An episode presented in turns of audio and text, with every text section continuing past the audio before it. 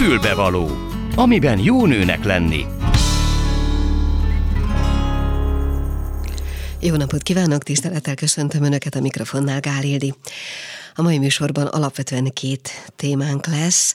Az első az némiképp összefügg az iskolával, és most a híreket hallgatva azt gondoltam, hogy kezdetben csak annyit mondanék, hogy vége az iskola évnek, vagy vége az iskolának, de hát ez a mondat itt a hírek hallatán némiképp átértelmeződik, vagy át is értékelődik. Minden esetre nyár van, de hogy a nyár, amikor másképpen működünk, más az időbeosztásunk, a hangolatunk, tehát sok szempontból másképpen működünk, mint az év többi részében, mi mindenre alkalmas, mondjuk így, hogy pszichológiai regeneráció tekintetében, hogy miben tudjuk magunkat helyrehozni segítséggel, vagy akár anélkül is. Szóval erről fogom nem sokára kérdezni dr. Pollák Évát, a Mindwell szakmai vezetőjét. Aztán a félketes hírek után egy, ha nagyon bulvárosan akarnék fogalmazni, egy igazi suttogó lesz a vendégünk. Ha kicsit kevésbé bulvárosan, akkor azt mondom, hogy Soltész András jön hozzánk, aki állatidomár, akinek a lova a hétvégén a magyar derbin nyert, és aki ezt a lovat felkészítette, és én abban a kivételezett helyzetben voltam, hogy bár nem vagyok egy lóverseny szakértő, talán életemben kétszer fordultam elő a pályán, de most egy hétvégi meghívás eredményeképpen betehettem a lábamat még az istállóba is, megnézhettem, hogy hogy készítik fel a lovat, beszélgethettem Andrással, és annyira izgalmasnak találtam azt a beszélgetést, hogy női magazin ide, női magazin oda, úgy gondoltam, hogy ezt mindenképpen meg kell, hogy hallják, vagy meg kell, hogy hallgassák önök is. De hogyha hozzáteszem, hogy noha ez nem egy klasszikus női téma, hogy a ló mondjuk így, hogy színpadra lépése előtt túlesett egy masszázson, mi több egy olyan külsődleges felkészítés ülésen is, hogy egy Kata nevű lány, aki vagy itt lesz, vagy nem, majd meglátjuk, például aranyporból létrehozott a ló hátsóján egy szív alakú formát, befonta a haját, feldíszítette, szóval úgy készítette föl, mint mondjuk egy szépségkirálynőnek szánt indulót a versenyre, és ez a ló győzött, akkor már közelebb vagyunk kicsit talán a női témákhoz. Ha ezzel most nem mondtam nagyon nagy butaságot, természetesen nem erről lesz szó, hanem arról, hogy hogy működik egy állatnak a fizikuma, hogy működik a lelke, és hogy hogy tudja ezt egy tréner igazán kihozni belőle. Ez a két témánk lesz, tehát a mai napon hallgassanak minket, már is kezdjük. A Klubrádió női magazinja tényleg fülbevaló. És köszöntöm a vonalban dr. Pollák Éva pszichológust. Háló! Jó napot, itt vagyok önökkel. Jó napot kívánok. No, hát először is induljunk talán onnan, hogy a nyár az vajon minden szempontból más-e, és én most itt hangulatra, időbeosztásra, működésre és egyebekre gondolok, mint az év többi része, és ha az, akkor alkalmasabb-e bizonyos folyamatok, regenerációs folyamatok beindítására? Mindenképpen azt gondolom, hogy más, mint az év többi része a nyárban leginkább a pihenési, elsősorban a rekreációi, a töltődési, az egymáshoz kapcsolódási a, a főszerep, de ha úgy tetszik, akkor akár a károk elhárításáé is, mert hogy azért ez nem egy ilyen csupa rózsaszín időszak, amikor fültől fülig mosolyva, mosolyjal az arcunkon járunk és kelünk, mert azért egy rengeteg család van, akinek akár ez egy nehézségekkel teli időszak is lehet, mondjuk azért, mert, mert nincs annyi segítségük, tudják a gyerekeket egész nyáron hová tenni. Hát igen, bocsáss ilyenkor... meg, bocsánat, itt éppen az elmúlt műsorban beszéltünk arról, hogy itt 12 hetet kell lefedni valahogy, igen. programmal, táborral, feladattal, nagymamával, kreativitással és egyebekkel, és azért az bizony nagyon hosszú idő, és nyilvánvalóan szabadságunk ugye ennyi nincs, vagy nem is lehet. Igen, bocsánat, igen, hogy közbevágtam, csak ennyit akartam hozzátenni. Igen, hallgatom. Igen, és hogy ilyenkor egy csomó szülőben ugye, ugye elindul az, hogy, hogy, hogy hogyan kössük le a gyerekeket úgy, hogy az így jó is legyen nekik, de ne is legyen túl éppen ne a, a, a, a kényszeredett tanítás, tanulás irányába lökjük őket, de azért mégse legyen teljesen struktúrálatlan az idő. Uh-huh. És ebből a szempontból a jó témájú gyerektáborok, vagy akár a pszichológiai témájú ilyen intenzívebb csoportok, táborok, az nagyon sokat tudnak segíteni, hogyha mondjuk egy gyermek már évközben is mondjuk szorongott, vagy a kamaszok esetében keresi önmagát, nehezebben kapcsolódik a többi A nyár az egy jó időszak arra, hogy erre egy picit jobban tudjunk figyelni. Kevesebbet kell a tanulásra, azért egy-egy kötelező olvasmányt a gyerek elolvas, vagy foglalkozik olyasmivel, amivel egyébként is szívesen foglalkozik, de emellett mégiscsak sokkal több ideje van arra, hogy önmagával, a saját érzéseivel, a saját gondolataival foglalkozon egy picit, és ez, hogyha ezt így csoport keretek között teszi, akkor az a támogató közeg az őt nagyon is szépen tudja előre gördíteni ebben a belső munkában. Igen, az előbb mondott egy olyan mondatot, amire muszáj visszakérdezem, azt mondta, hogy a kár elhárításra is alkalmas lehet ez az időszak.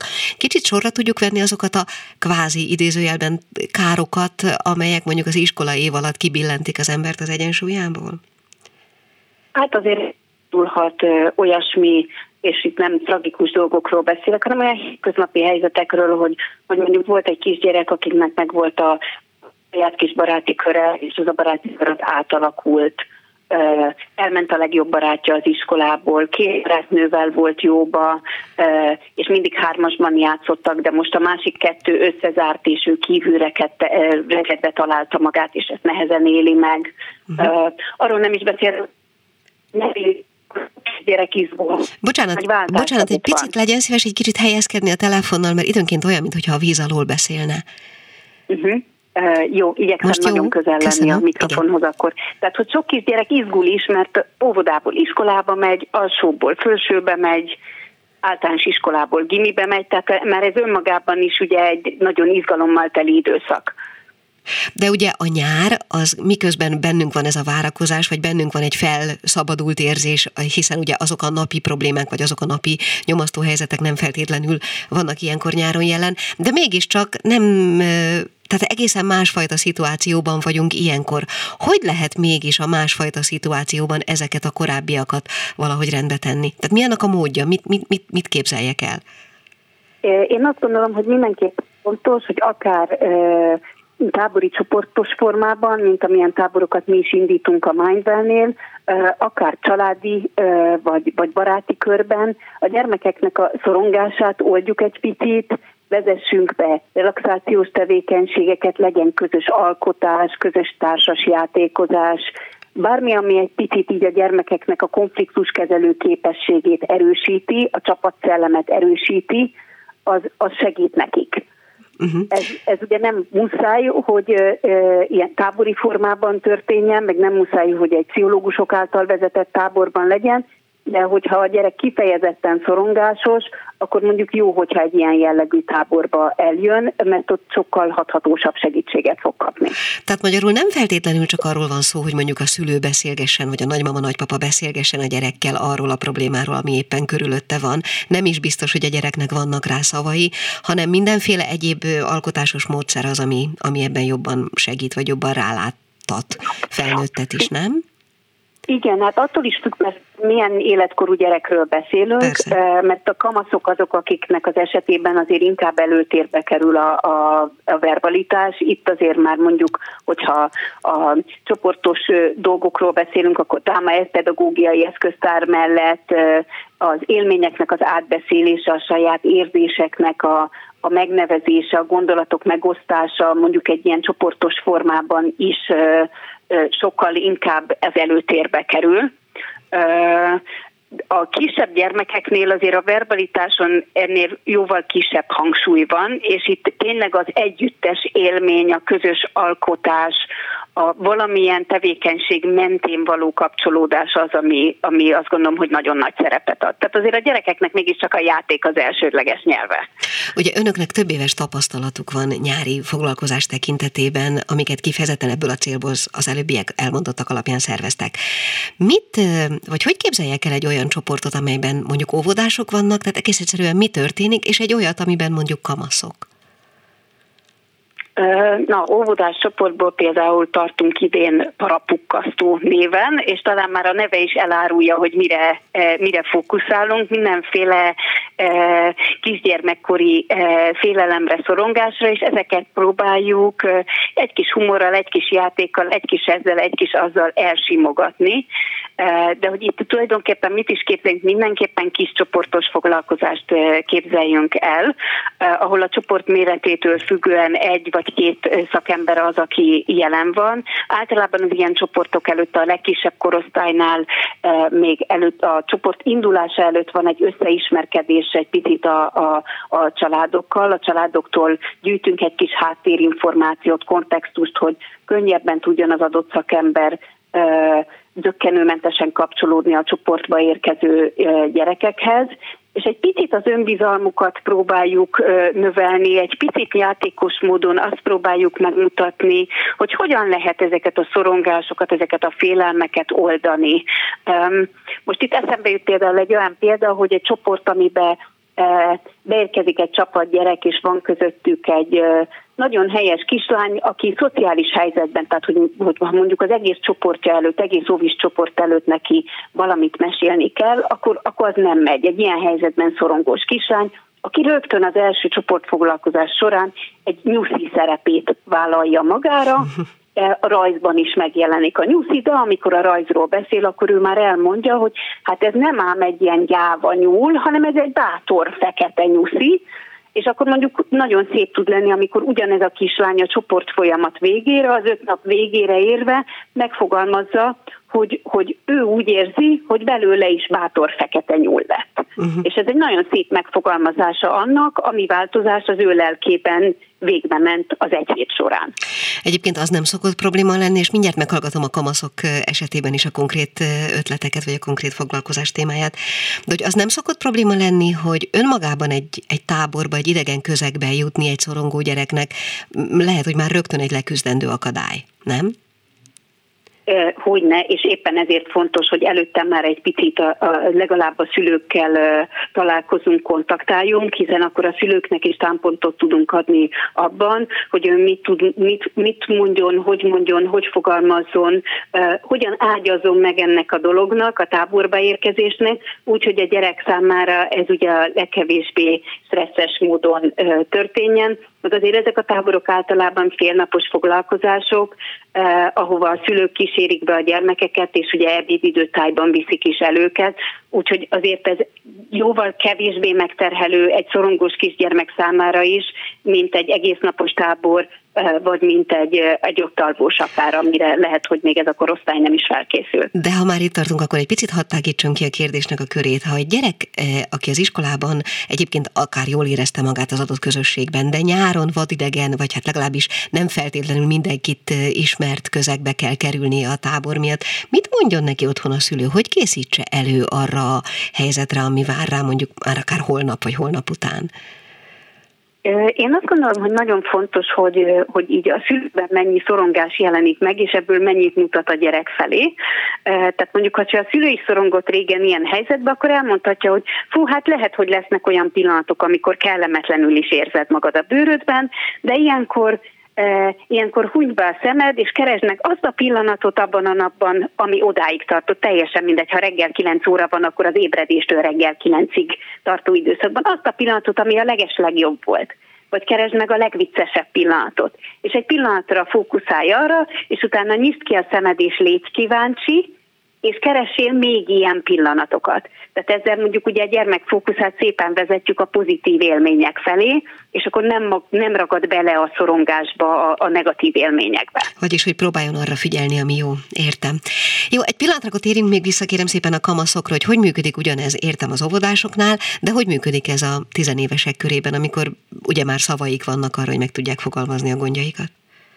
Igen, meg talán egy picit más jellegű gondjaik vannak, Nyilván. hiszen azért a, a serdülőkorban egy csomó e, testi változás is van a lelki változások mellett, meg nagyon nagy összetűzések tudnak lenni e, családon belül, sokkal fontosabbnál válnak a, a kortárs szerepek e, és kortárs kapcsolatok, ez az elfogadnak-e, vagy nem fogadnak el, hogyan kapcsolódom, mindenféle visszajelzést adnak egymásnak egyébként is a kamaszok non-stop jelleggel, de néha ezeket a visszajelzéseket, amiket amiket másoktól kapunk, ezeket még felnőtt korunkban is elég ügyetlenül tudjuk olvasni, úgyhogy ez a, a csoportban lévés az pont ezt segíti, hogy, hogy van egy védett közeg, amiben mind azért jöttek a gyerekek, hogy ők egy picit elmélyítsék a saját önismeretüket.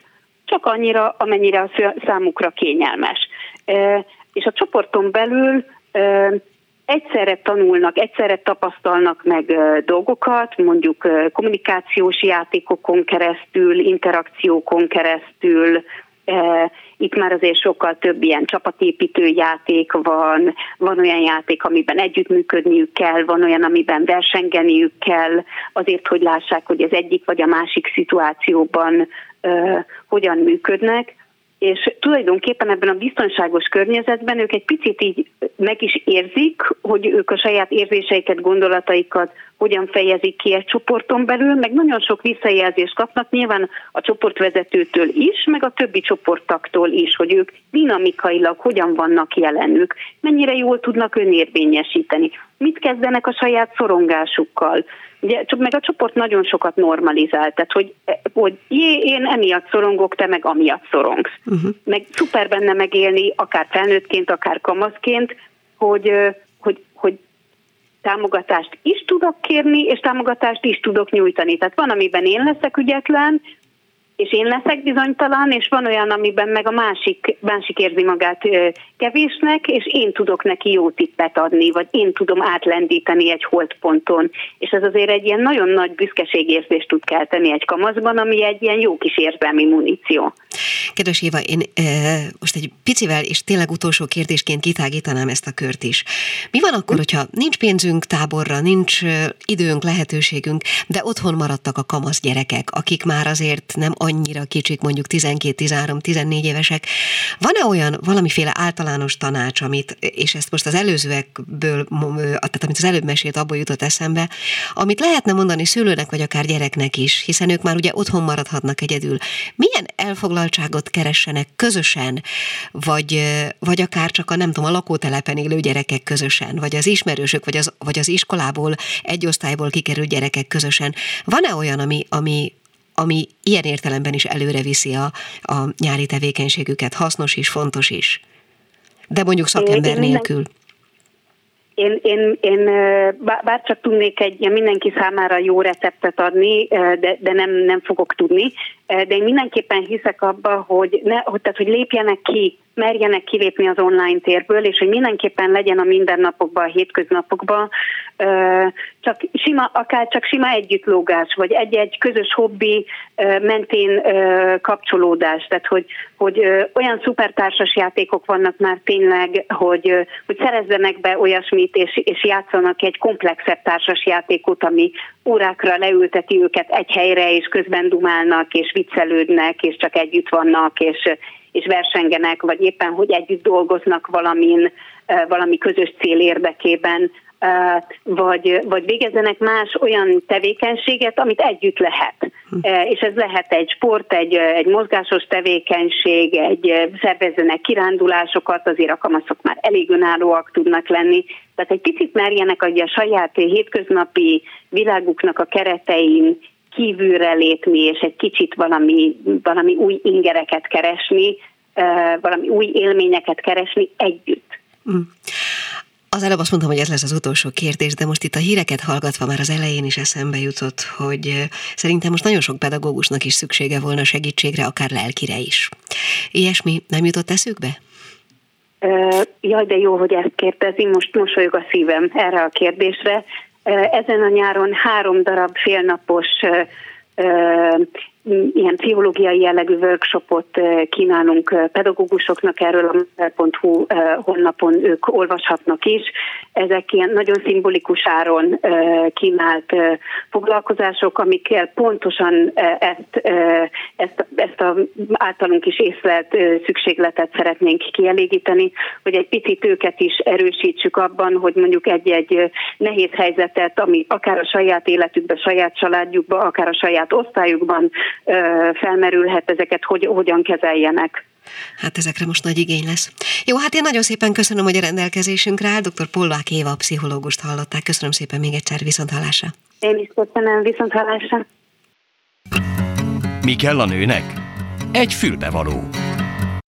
Most a hírekig még gyorsan szeretnék egy kis ajánlót mondani a csütörtöki műsorról, aztán lehet, hogy még muzsikálunk egy kicsit a hírekig. Ugyanis az a helyzet állt elő, hogy ezúttal nem hívó szó lesz a zsebenciklopédiában, hanem egy olyan vendég, akit, és talán az ő neve lehetne ennek a hívószava, szeretnék egy kicsit hogy stílszerűen fogalmazza, körbejárni. Ő egyébként dr. Nógrádi Gergely lesz, aki hát sok mindenről lehet ismert, elsősorban arról, hogy operaénekes, író és zsidókántor, és őszintén szólva én őt egy péntek esti műsorba szerettem volna meghívni, beszélgetni, egy nyár esti műsorba, de amikor erről beszélgetünk, akkor azt mondta nekem Gergő, hogy nincs olyan zsidókántor, aki péntek este nyolckor egy élő műsorba eljönne hozzám, így aztán gondoltam egy nagyot, és meghívtam egy csütörtöki zsebenciklopédiába, úgyhogy ezen a héten csütörtökön dr. Nógrádi Gergely lesz tehát a műsor vendége. Folytatódik a Klubrádió ékszere, a fülbevaló megyünk tovább valami egészen mással. Kicsit izgulok is, hogy le fog lepleződni a hozzá nem értésem, de hát talán nem vagyok ezzel egyedül, ugyanis a lovakról lesz szó, pontosabban hát lehet, hogy a ló lelkéről, lehet, hogy a ló testéről, sok mindenről. Két vendéget köszöntök a stúdióban, itt van Lővei Kata és Soltész András, és mielőtt szót adnék nektek, hadd meséljem el, a hallgatóknak már két-három mondattal mondtam, hogy a hétvégén volt egy olyan élményem, hogy részt vehettem nézőként a Magyar Derbin, illetve ebből is egész pontosan bejuthattam az istálóba, megnézhettem Erzsikét, akit mi Erzsikének nevezünk, de van neki rendes neve, szóval azt a nyertes lovat, aki egyébként az 1600 méteres futamot megnyerte, és akinek András az idomára, és Kata volt az, aki felkészítette őt mindenféle módon módon erre a versenyre, még itt a hallgatóknak elmeséltem, hogy nem csak befontad a haját, meg földíszítetted, mint egy királylányt, hanem még aranyporral meghintetted a hátsóját is, szóval, hogy és egy kicsit arra gondoltam, hogy nem csak erről az élményről szeretnék beszélni, hanem egyáltalán veletek arról, hogy hogy működik egy állathoz való viszony, hogy működik az, ahogy őt föl lehet készíteni. Egyáltalán egy kicsit erről, hogy, hogy, hogy hogy tudunk mi kapcsolódni ezekhez az állatokhoz, különösen, hogy még nyernek is. Na szóval, sziasztok! Üdvözöljük a hallgatókat! Mégis üdvözöljük a hallgatókat, szervusz! Indítsunk az elejéről, jó? Honnan való Erzsike, és mi a, mi a ti alapvető viszonyotok? Kérlek egy kicsit, András. Az Erzsike inkognitóba így hívjuk. Mert Amúgy Airburstnek hívják. Igen. Írországba vásároltuk egy olyan másfél-két évvel ezelőtt egy árverésen, és hát e- első látásra bele lett szeretve, mert egy, egy gyönyörű, szép, kis finom, kis elegáns kis kanca, és nagyon nagy származással, és nagyon biztunk benne, hogy majd a későbbiekben nagyszerű versenylóvá fog válni. Hát ez be is És ezeket ő már beteljesítette, mi ezeket hát a ő abszolút beteljesítette. Uh-huh. Tavaly öt verseny nyert, azért ez is nagyon ritka, idén pedig most megnyerte a derbi napon a másik nagyon-nagyon fontos versenyt, az 1600 méteres Bakenyer díjat. Lehet, hogy ez most nagyon kívülálló, meg nagyon buta szőkenős, amit kérdezek, de amikor elmentek egy lovat megvenni, ránézel, és mert persze tudod a vérvonalát, meg nem tudom, honnan tudod, hogy ő jó lesz? Honnan érzed? Honnan sejted? Az érzés Semmi? Csak belenézel a szemébe Az intuíció. Aha.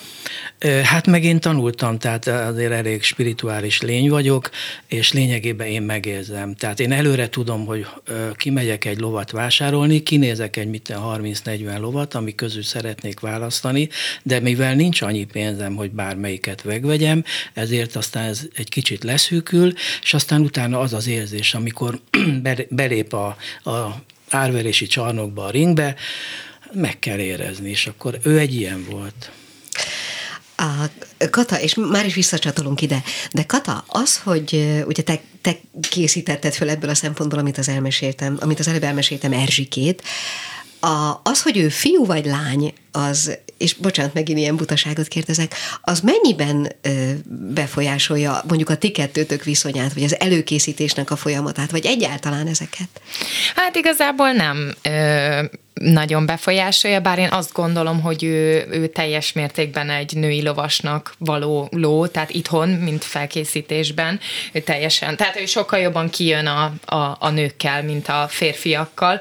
Úgyhogy versenyben pedig már ő annyira, tehát annyira jó versenyző, hogy ott már nem érdekli, és igazából én azt gondolom, hogy versenyben pedig pont a, amiatt, hogy ő ilyen tűzről pattant, inkább férfi lovasnak való. Aha. De itthon viszont a, a nyugalom kell neki, Tehát Csak úgy fogalmaztatok ott a verseny előtt, hogy ő egy hisztis lány. Igen, abszolút. Vagyis? Igen. Hát ez abban mutatkozik igazából, hogy otthon vannak ilyen önálló gondolatai, és azért nem mindig egyszerű őt kezelni. Olyan szinten, hogy mondjuk a pályán például nagyon siet, tehát ő abszolút a munkára koncentrált, és ő akarja, uh-huh. de, de ugye nyilván nem minden esetben lehet mindig az, amit ő szeretne, és hát igazából ezekben mutatkozik meg, hogy... Igen, András, csak hozzá akartál szólni, azt hittem. Nem, csak a... Jó. Kata viszont... tökéletesen jókat mond, úgyhogy Akkor viszont hát ő neki meg... való igazán ez a ló, mert ő egy finom lelkű, a, a kanca is az, de mint ahogy mondta a Kata is, önálló gondolatai vannak, és néha ezt át kell, hogy a mi akaratunkat vigyük rajta. Annak mi a módja? Hát szép szóval, meg, meg hozzáértéssel ráveszük, hogy nem kellene minden nap teljes erőből dolgozni, hanem a megfelelő edzésmunkákat kellene csak megcsinálni. Én, nagyon érdekes volt, én itt az istállóban láttam mellette egy másik lovat, mm, szintén, és azt mondták, hogy ő egy derbiló, tehát ő a derbin fog futni, és rettentően idegesnek láttam, és akkor ott azt mondták a többiek, hogy azért, mert tudja, hogy néhány perc múlva versenyezni fog. Honnan tudja a ló, hogy működik az a fajta időbeosztás, amivel tudjuk, hogy ez most gyakorlás, ez próba, ez felkészülés, ez meg a verseny? Hát mi viccesen úgy szoktuk mondani, hogy ha már elolvassa a szerdán a turfot, akkor ők már tudják, de ha, ne, ha viccet félretesszük, akkor már ő nagyon jól tudja, több törédést kap, jobban odafigyelünk rá, más a takarmányozás, más a munka, minden más. Tehát ő hát ebből leveszi. Megtanulja az idegrendszere, mint mondjuk persze. egy színésznek, már bocsánat, hogy ezzel a példával igen. élek, aki este hétkor van az adrenalin csúcsán. Igen, igen. igen, igen. Hát arról nem is beszélve, hogy a verseny napján pedig már ugye megérkezik a lószállító érte, feltesszük a lószállítót, és onnantól kezdve meg már tudja, hogy menet van. És hál' Istennek Airburst egy olyan ló, aki abszolút át tud kapcsolni, és amikor már ben van a pályán, akkor ő arra koncentrál, hogy pihenjen. Tehát uh-huh. addig pihen, amíg nem érkezünk meg a nyeregel, vagy amikor megérkezünk felkészíteni, őt fodogatjuk, és társai, és ő egészen addig pihen és kikapcsol, és nem érdekli, hogy mi van körülötte, mert ő koncentrál arra, hogy hamarosan futni fog. Látom, Ez a jó. Aha. Mert a másik, amit láttál, amelyik a derbire készült, az lezsarolja magát, rengeteg energiát elveszít. A, a fe, a, azzal a, az idegességgel. Az az idegességgel, uh-huh. meg azzal sok mozgással. Ő pont az ellenkezője, hála Istennek, de hát általában nem Igen. ez a jellemző, hanem inkább Igen. a másik. Ennek örülni kell. De hát ez ugye lófüggő, szóval ez ugyanolyan, mint az embernél, hogy van, aki jobban ráizgul a dolgokra, van, aki meg nem. És az hát Airburst, hál' Istennek nem uh-huh. olyan bent, hogy ő, ő izguljon a a versenyre, mert ő tudja, hogy mi a dolga ott. Igen, igen, értem. Az mennyire fontos neki, hogy ti hogy vagytok vele? Úgy is kérdezhetném megint csak szőkenősen, hogy barátok vagytok? Igen, abszolút. Meg hát igazából tényleg minden nap együtt vagyunk, össze vagyunk zárva, mi etetjük, minket lát minden nap, mi pucolgatjuk, mi szeretgetjük, és abszolút megbízik bennünk. Tehát a ló tudja, hogy mi, mi a barátai vagyunk, igen. És te tudod, hogy ő mire gondol? Sejtem. hát a viselkedéséből talán rá lehet jönni, hogy, hogy ő szereti ezt csinálni, vagy nem, vagy kedvele, vagy sem. Tehát például az istálóban is van egy csomó olyan ló, ami a, az egyik kislányt az a ló szereti, a másikat az a ló, tehát hogy például én sem jövök ki az összessel, de hát egy ilyen körforgás, mindenki megtalálja a saját barátját. Arás? Neked barátod, Erzsike? Hát én imádom, hát ő remélem, hogy ő is. Én amúgy, amúgy nem csak trenírozom, tehát mondom a Katának, főleg mert a Kata igazából a, a munkalovasa, hanem én kezelem is, tehát eh, állategészségügyileg is helyben tartom, meg karban tartom, tehát kap energetikai kezelést, kiropraktikát, manuálterápiát, masszást, stretchinget. Tehát ő, ő náluk nem csak úgy van, hogy oda megy és fut egyet, és azt látja a közönség, hogy hát ez olyan egyszerű.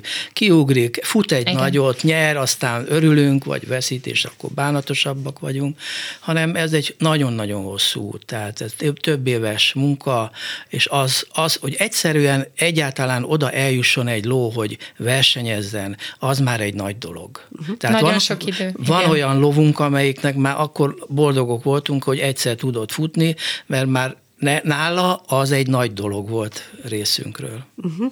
Hogy tudtok vele kommunikálni?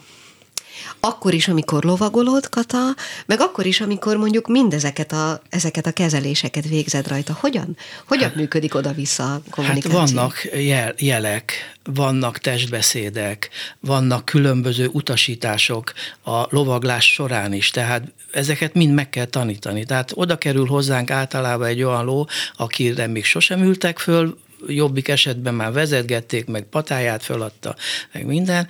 Minden, mindent meg kell nekik tanítani. Ez nagyon hosszú, szisztamitok munka, és nagyon nagy türelem kell, és szeretet kell hozzá. Tehát a, a durva bánásmódot nem bírja a ló. Tehát Főleg a versenyló. Igen, olyan, mint egy gyermek, szóval ugyanúgy mi nevelgetjük, mi tanítjuk meg mindenre, úgyhogy így, így tudunk kommunikálni velük. És van olyan, van olyan, hogy okos ló, meg lassabban tanuló buta lovacska? Igen, igen. Abszolút. Az, az mit jelent? Hát nehezebben tanul, vagy nagyon és, sokszor és nem könnyen, érti. És könnyen felejt. Igen, és nem, tehát hogy ugyanúgy Tehát van. majdnem minden nap el kell vele játszani azokat a dolgokat, hogy hogy rögzítse. Igen, Aha. de hát aztán vannak nagyon intelligens lovak is. Tehát. Erzsike milyen? Ő nagyon intelligens. Ő nagyon? Igen. Szenzitív, nagyon intelligens, szuperló. Például ezután a verseny után, e, ugye azt láttam, hogy ti nagyon örültök, ott mindenki nagyon boldog volt, ugrált, éjjelzett, sikoltozott. A ló nyilván ő is tisztában volt vele, hogy ez most neki sikerült, hogy ez neki bejött. Utána kap ő jutalmat, ünneplést, különbözik-e a, a, az, az a fajta bánásmód, amikor ő győz, attól, amikor nem? Egy verseny? Abban nem. Abban nem, Tehát, ha nem? De a, ha, bocs, ha nyer, akkor hát ő az istennő. Ha nem nyer, akkor is istennő. Igen. Csak akkor Ez egy lényeges különbség, jó, Persze, akkor, ak, de más, tehát ő is érzi, tehát ők tudják, hogy nyernek. Igen. Ő benne ráadásul olyan fantasztikus küzdőképesség van, hogy ő egyszerűen nem tűri, hogy más leelőzze. Uh-huh. Tehát ő, hát azért 450-500 éve tenyésztik a telivért, tehát ezek genetikailag is már kódolt dolgok. De ugye a versenyen egy zsoké ül rajta. Tehát nem a kata, nem te, hanem egy zsoké a köztük lévő viszony az milyen, illetve ők, ők milyen gyakran találkoznak, hogy hogy működik ez a, tehát hogy működik az, hogy ki fogja lovagolni azt a lovat? Ö, hát igazából most ezt a lovast például pont ismerte a kedves párom, és de egyébként, hogyha nem ismeri a lovast is, akkor mivel már ebben a verseny helyzetben van, ő már tud, tehát el tud vonatkoztatni tőle, hogy ismeri vagy sem. Szóval neki onnantól kezdve már mindegy, ő akkor is lefutja, ha nem üt rajta senki. akkor is lefutja, igen, Aha. tehát hogy ő lefutja azt a versenyt, de azért általánosságban mindig olyan lovasaink vannak egyébként, akik ismerik meg, meg akik azért úgy meg tudják lovagolni. Hát meg az istál, Igen. nálunk azért főleg az istáló lovas lovagol, de hát külföldön vannak olyan lovasok, akik életében akkor találkozik Igen. először azzal a lóval, addig, amíg kikentrézik a ringből a startgépig, mi, mi, addig... Mit csinálnak vele? Vágtában, vágtá, tehát bemelegítik. Tehát ah, ki, kivágtáznak a, a, a startgéphez, addig ő neki csatlakozást kell találni. Na most az igazán nagy lovasok csatlakozást találnak. Igen. Akik nem igazán nagy lovasok, azok nem találnak csatlakozást és, de nálunk szerencsére az a helyzet, Bocsánat, hogy András, saját ezt én kívülről látom, én, mint néző látom, hogy ez a lovas olyan jó lovas, hogy megtalálta az alatt a rövid idő alatt a lóhoz való hát, csatlakozást, vagy nem? Akkor látod, ha van szemet hozzá valamennyire, tehát nem kötelező lovasnak lenni, de például látod, hogy harmóniában vannak. Tehát a, mind a lónak a mozgása, a, lo, a lovas ülése, mit kér tőle, azt megcsinálja, és hogyan csinálja meg, uh-huh. ezt, ezt azért észre lehet venni. Hát aki belehuppog a lóba, meg mit tudom én, mert olyan lovasok is vannak. Sajnos, ezt se tudom értelmezni, ne haragudj, az mit jelent? Beleesik a, a hátába, és hát lényegében ellene lovagol a lónak. Aha, ja, Tehát nincs meg az a ritmus, nincs meg az az erő, hát mert azért ott, hogy így kuporogjon a ló hátán egy lovas, ahhoz igazán nagy izomzatnak és megfelelő koordinációs képességnek kell lenni. Mert ugye ezt most nem, megint csak azt kell mondjam, hogy a hallgatók nem látják, hogy itt ugye nem arról van szó, hogy ül a ló hátán, hanem hogy van ez pontosan? Lovagol. Igen, meg igen, kell igen. lovagolnia, meg kell találni a helyes ö, ritmust, be, be kell osztani a lónak a a távot, tehát nem lehet elrohanni, mert akkor besavasodik, hanem meg kell találni azt a megfelelő tempót, ami a lónak jó. Azt... Hát illetve másodpercek töredék alatt dönteni. Hát tehát, igen. hogy milyen helyen megy, a lónak. hogy mennyit megy. Ne, ezt a lovasnak. Azt a lovasnak. Tehát a más, hát, másodperc hát a lovas alatt megy. Ő, ő kapja az utasításokat a lovastól, és azt abban másodpercben meg kell, hogy csinálja. Jobbik esetben. Nagyon-nagyon izgalmas, amiről beszélgettek. Amit láttam, az is nagyon izgalmas volt. Még egy dologra hadd kérdezzek rá. Ott mutattad nekem, András, hogy milyen érdekes, hogy egy egészen icipici nyereg volt Erzsikén, ami lényegében csak a remélem jól mondom, a kengyelt volt képes tartani. Jól mondom? Igen. Hát igen. Már csak a szakszavakat, bocsánat. Aha. Miért volt? És azt mondta, hogy ez az egész 30 deka. Azért volt 30 deka, mert 59,5 kilót kellett, hogy vigyen a versenyben. Ez meghatározott. És a lovasnak olyan a súlya, ő neki olyan volt, hogy maximum egy ilyen 30 dekás nyerekbe tudott csak fölülni, hogy ne legyen túlsúlya. Uh-huh. Uh-huh. Ezért történt ilyen kicsi nyerekbe. Ha valaki 52 kilós, ember lett volna, az vitt volna 8 kiló holtsúlyt, úgy mondjuk, hogy holtsúly. Hogy mert, ez mert, nagyon hogy ideális volt, mert lényegében semmiféle holtsúlyt nem vitt. Hát persze a lovasnak kell tudni lovagolni ahhoz, hogy ebbe a kis nyerekbe tudjon lovagolni. Egyébként, hogyha vitt volna holtsúlyt, azt hogy képzeljem el? Ráraknak egy fél kiló kenyeret? Nyilván nem, de hogy... Nem, hát ó, van egy ilyen olomtáska, Aha. és akkor abba ugye annyi mennyiségű olmot kell beletenni, hogy pontosan kijöjjön a súly. Tehát ugye a, a nyereggel, a, az olomtáskával esetleg szivacsot uh-huh. tesznek alá éppen, ami belefér, de annak a súlynak, amennyit megadtak, pontosnak kell lennie. Azt kiadja meg egyébként, hogy milyen súlyt viszaló, és mi, mi, ez, ez is valamilyen versenyszabályzatnak Igen. a része, Versenykírások vannak, ahol meg vannak határozva az, az, hogy mennyi súlyt kell vinni ez koroktól is, tehát három éves, a négy éves, öt éves vagy idősebb, tehát meg van határozva, hogy milyen súlyt kell vinnie abba az időszakba, mert ez is változik állandóan, ez a korteher táblázat, de nem akarom mutatni a közönséget ezzel, de ezek meg vannak határozva. Meg vannak határozva, hogy ha bizonyos versenyeredményeket már elél egy ló, mert a handicapelés szerint az a lényeg, hogy egyszerre éljenek be a lovak a célba. Ez a fogadások miatt vannak. Ah. Mivel ezek azért korteherversenyek, itt annyira nem számít ez, tehát nem handicapelik ki a lovakat, hanem bizonyos, úgy, úgy mondjuk, hogy penalitást kap a ló, ami azt jelenti, hogy minél többet nyer, minél jobb ló, annál több súlyt visz. Aha. Tehát így próbálják a handicapper bizottság és a versenytitkár így próbálja kiegyenlíteni a, a erőviszonyokat. Megint csak a fogadás szempontjából. A ugye? fogadás Tehát, szempontjából, de ez már ez nem annyira vészes, mint egy handicapben, mert ott aztán tényleg az a lényeg, hogy mindenki lehetőleg egyszerre érjen be, azért ezek korteherversenyek, valamint kiemelt nagy díjak, amiben az a lényeg, hogy a jobb ló győzön. Tehát, hogyha még több súlyt is visz, már pedig a Erzsike az vitte majdnem a legtöbb súlyt, tehát második legtöbb súlyt vitte, és a többi lónak adott súlyt. Nem is álltunk jól igazán a súlyviszonyok szerint, de azért éreztük, hogy ő most nagyon top formában van, meg megtalálta a, a lovassal nagyon gyorsan Tudtad, az hogy nyerni fog? Nem tudtam, reméltem. Aha. Én csak remélem. Tudni okay. az nagyképű, akit, jó, hát persze, utólag mindig tudjuk. Igen. Ugye azt mondtad, hogy mindenféle kiegyenlített, és nem akarom most újra belemenni, csak hogy ugye kiegyenlített legyen a verseny, legyen értelme fogadni, le lehessen tudni pontosan, igen. hogy ki az, Mert aki ebből él a lóverseny és a fogadás forgalom. Igen, igen. E, valaki ott mesélte nekem, hogy ő úgy szokott fogadni egy lóra, hogy amikor ott körbejártatják a lovakot, akkor ő áll, nézi őket, és meg megvárja, hogy melyik az a ló, amelyik ránéz. És ha ő ránéz, ő meg vissza, akkor arra a lóra tesz. Általában veszít, ezt is hozzátette egyébként. De hogy amikor az ember egy lóra fogad, akkor mi az, amit ilyenkor érdemes nézni, csak hogy tippeket is adjunk a hallgatóknak? Hát tehát ez, ez nem egy szakszerű felkészülés a versenyre, amit ott előbb most mondtál, Igen.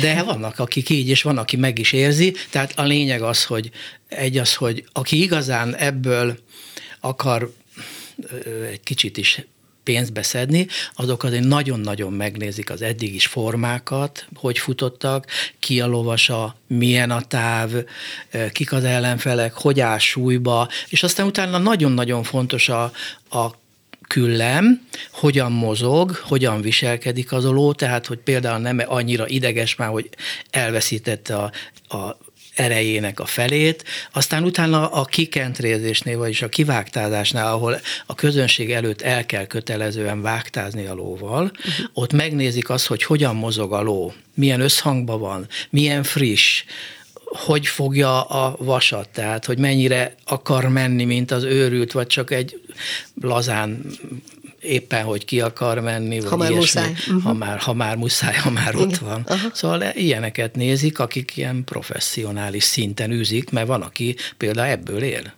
Főleg nyugaton, ahol, Igen. ahol 10 percenként van verseny.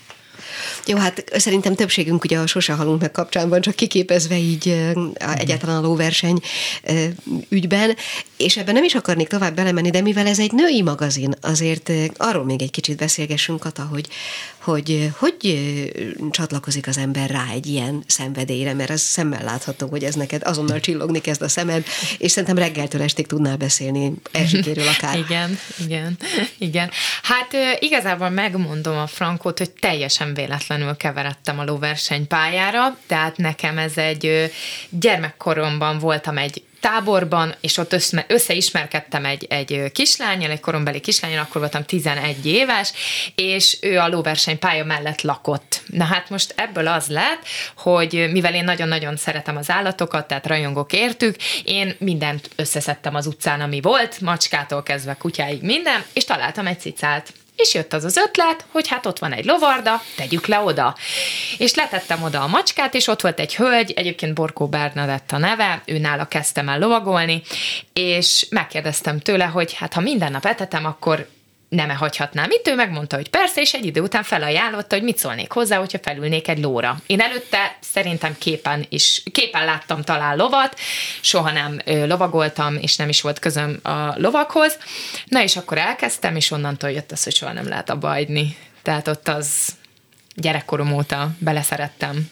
És ez, ez azóta is folyamatos. Ez azóta is, igen. Aha. András, a te történeted a lovakhoz? Hát én Édesapám lovas volt, és már nyolc hónapos koromba fölrakott a lóra maga elé, és aztán utána a nagyapáméknál is voltak mindig lovak, és akkor én egész nyáron ott voltam, és csodálatos gyerekkorom volt, és akkor én állandóan a lovakon, a bikákon, a teheneken, a disznókon, a birkákon mindenütt lovagoltam, és akkor így jött. Hát az az igazság, hogy aki, aki ebbe beleszeret, az ott utána végleg elveszett, mert ebből nem lehet kiszeretni. Én hallottam rólad olyan történetet is, hogy akár külföldre is hívnak segíteni, és most fogalmazunk úgy, hogy a lógyógyászat terén. Ez mit jelent? Erre hát, mondtam, hogy suttogó, ugye? Hát nem is suttogó. A, hát azt is kell tudni, tehát nagyon gyorsan csatlakozni kell egy lóhoz pár másodperc alatt. Általában olyan mozgásszervi hibákkal rendelkező lóhoz szoktak kihívni, amiket már állatorvosok nem tudják meggyógyítani, vagy ha olyan az állatorvos, akkor javasolja azt, hogy minket hívjanak ki, és akkor ketten együtt, tehát egyik erősítve a másikat meg tudjuk kezelni úgy a lovakat, és hogyha nincs törés vagy szakadás, akkor általában föl tudjuk támasztani halottaiból is a lovakat. De ez mit jelent? Helyre rántod a, nem tudom, vagy hát mi, akár, mit, mit, hát, mit jelent? Hát manuál terápiával, kiropraktikával, masszázsal, akupresszálással, stretchinggel helyre tesszük a lovakat. Tehát olyan, mint az ember, humán csontkovács, ez ugyanaz a lovaknál, az agaraknál, de most a múltkor már még egy lámát is kezeltünk, meg tevét is, de azokat nem szívesen vállalom. Mert Miért? Hát egész más, hát meg általában már akkor hívnak, amikor meg már menthetetlen szinte, és akkor nagyon nem szeretem. Sokan foglalkoznak ilyesmivel? Nem, nem olyan nem sokan, tűnik. meg nagyon komolyan, hát nagyon sokan foglalkoznak úgy, hogy ilyen szörventén valamiket megtanulnak, és akkor abba segítgetnek a lovaknak. Vagy csak rész dolgokat tanulnak meg, vagy tudnak, és akkor... Hova lehet eljutni onnan, hogy az ember elmegy egy vásárra, eh, kinézi magának azt a pacit, amelyikről azt gondolja, hogy kölcsönös a szimpátia, hova lehet eljutni egyfajta, tehát egy teljesen e, ilyen szempontból szűzlóval. Tehát mi a, mi, a, mi a legnagyobb csúcs? Hát most a legnagyobb csúcs a Katának az lesz, hogy a, a kedvenc kis lovát, akinek a beceneve Itachi, amúgy, amúgy Imperial Dreamnek fogják Igen. nevezni, ővel ki szeretnénk jutni Japánba, és a Japán Cupba fogunk futni. Oh. De ez természetesen egyelőre csak egy Akkor ezt még kopogjuk le, ugye? Igen, hát de célkütőzés, de hát ha nem akarjunk gyerek. valami ilyesmit, ő még most két éves, még sose futott, nem is fog még mostanában, mert nagyon nagy növésben van. Tehát, Hatalmas ló. Tehát még ezeket is kell figyelni, hogy milyen a növekedési intenzitása, meg minden, hogy nehogy tönkre tegyük a túlzott sok munkával. Tehát amikor látjuk, hogy elkezd nagyon nőni, akkor leállítjuk a munkákat, vagy csak nagyon kicsit dolgozunk. Tehát ezt mutatja vele. a ló, tehát uh-huh. sokat pihen, akkor telnek a lábai, tehát hogy azért ezeket főleg egy csikón nagyon gyorsan észre lehet venni, hogy most ő most egy kis pihenésre vágyik, mert hogy megindult akkor, a növekedés. Aha, és akkor ehhez a honnan hovához, tehát onnantól kezdve, hogy megveszel egy állatot, odáig, hogy eljutok Japánba, mennyi idő telik el? Változó egyébként, tehát van olyan ló, amit három éves kora előtt meg sem tudunk futtatni, tehát hogy vannak olyanok, akikkel nehezebb is felkészülni, vagy esetleg valamiért testileg nincs ott a ló, de azért általánosságban sikerülni szokott, úgyhogy hát hónapok. Évek évek. Hát, igen. Hát évek, Tehát, mert hogy, hogy igen. mondjuk másfél éves korában megkapjuk a csikót, és esetleg igazság szerint három-négy éves korukra érik el azt a maximális csúcsképességet, amire, amit nekünk segíteni kell, hogy ki tudjuk hozni belőlük. De olyan van egyébként, hogy csalódtok valamelyik állatkában? Hogy Nagyon sokat. Most... Hát előfordul, igen, igen, akitől kicsit többet várunk, mert többet mutat mondjuk itthon, tehát itthon azt mutatja, hogy tényleg ott van, és, és, és elmegy egy olyan lóval munkát, mint Airburst például, aki azért egy nagyon jó ló, és utána meg a versenypályán mondjuk ötödik ötödik, hatodik egy tök kicsi versenybe, akkor azért ugye az ember csalódik, főleg, hogyha nem is egyszerű eset a ló, és ugye minden nap ö, nem is azt mondom, hogy szenvedsz vele, de hogy azért... De van, ö, hogy szenvedsz. Erő, erőpróba, igen. Úgyhogy Hát igen, akkor, akkor azért csalódom én is, meg uh-huh. hát nyilván, hát aki nem dolgozik lehet mindegyik vele. szuper extra, de, de hogyha de nem is az, hogy csalód, nem is csalódunk, mert hogyha van egy olyan ló, amely tudjuk, hogy egy közepes szintű ló, és azt a tudását mindig tudja adni, és küzd, az, azzal ugyanúgy meg vagyunk elégedve, és ugyanolyan büszkék vagyunk rá, és ugyanúgy szeretjük, mint Igen. a csúcslovat. Mert ő nem tehet arról, hogy genetikailag csak ekkora képesség van belekódolva. Olyan érdekes, végig azt éreztem, hogy emberekről beszélgetünk, nem állatokról, nem lovakról. Most így a tehetség fogalmát, ahogy megfogalmaztad egyébként, nagyon érdekes. Az a helyzet, hogy lejárt viszont az időnk sajnos. Számomra nagyon izgalmas volt, én remélem, hogy a hallgatók is értettek belőle ezt, azt bízom benne, de ugye nincs meg az az élményük, ami nekem megvolt, de hát esetleg lehet arra járni, meg lehet veletek barátkozni. Igen, minden és akkor megszerezheti mindenki ezt az élményt. Nagyon szépen köszönöm, hogy itt voltatok. Köszönjük. Mi is mai, köszönjük, hogy itt lehettünk. A mai fülbevalóban az első részében dr. Pollák Évával beszélgettem arról, hogy az iskolai végeztével mi mindenhez érdemes hozzáfogni, és miben tud segíteni a nyári szünet, akár pszichológiai értelemben is gyereknek, tanárnak egyaránt.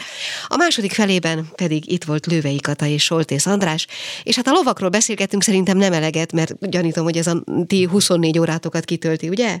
Igen. Hát a miénket most sajnos eddig volt lehetősége kitölteni. Következnek a hírek, ez volt a mai fülbevaló Gálildit hallották a viszonthallásra. A Klubrádió nem csak nőknek szóló magazinját, a fülbevalót hallották.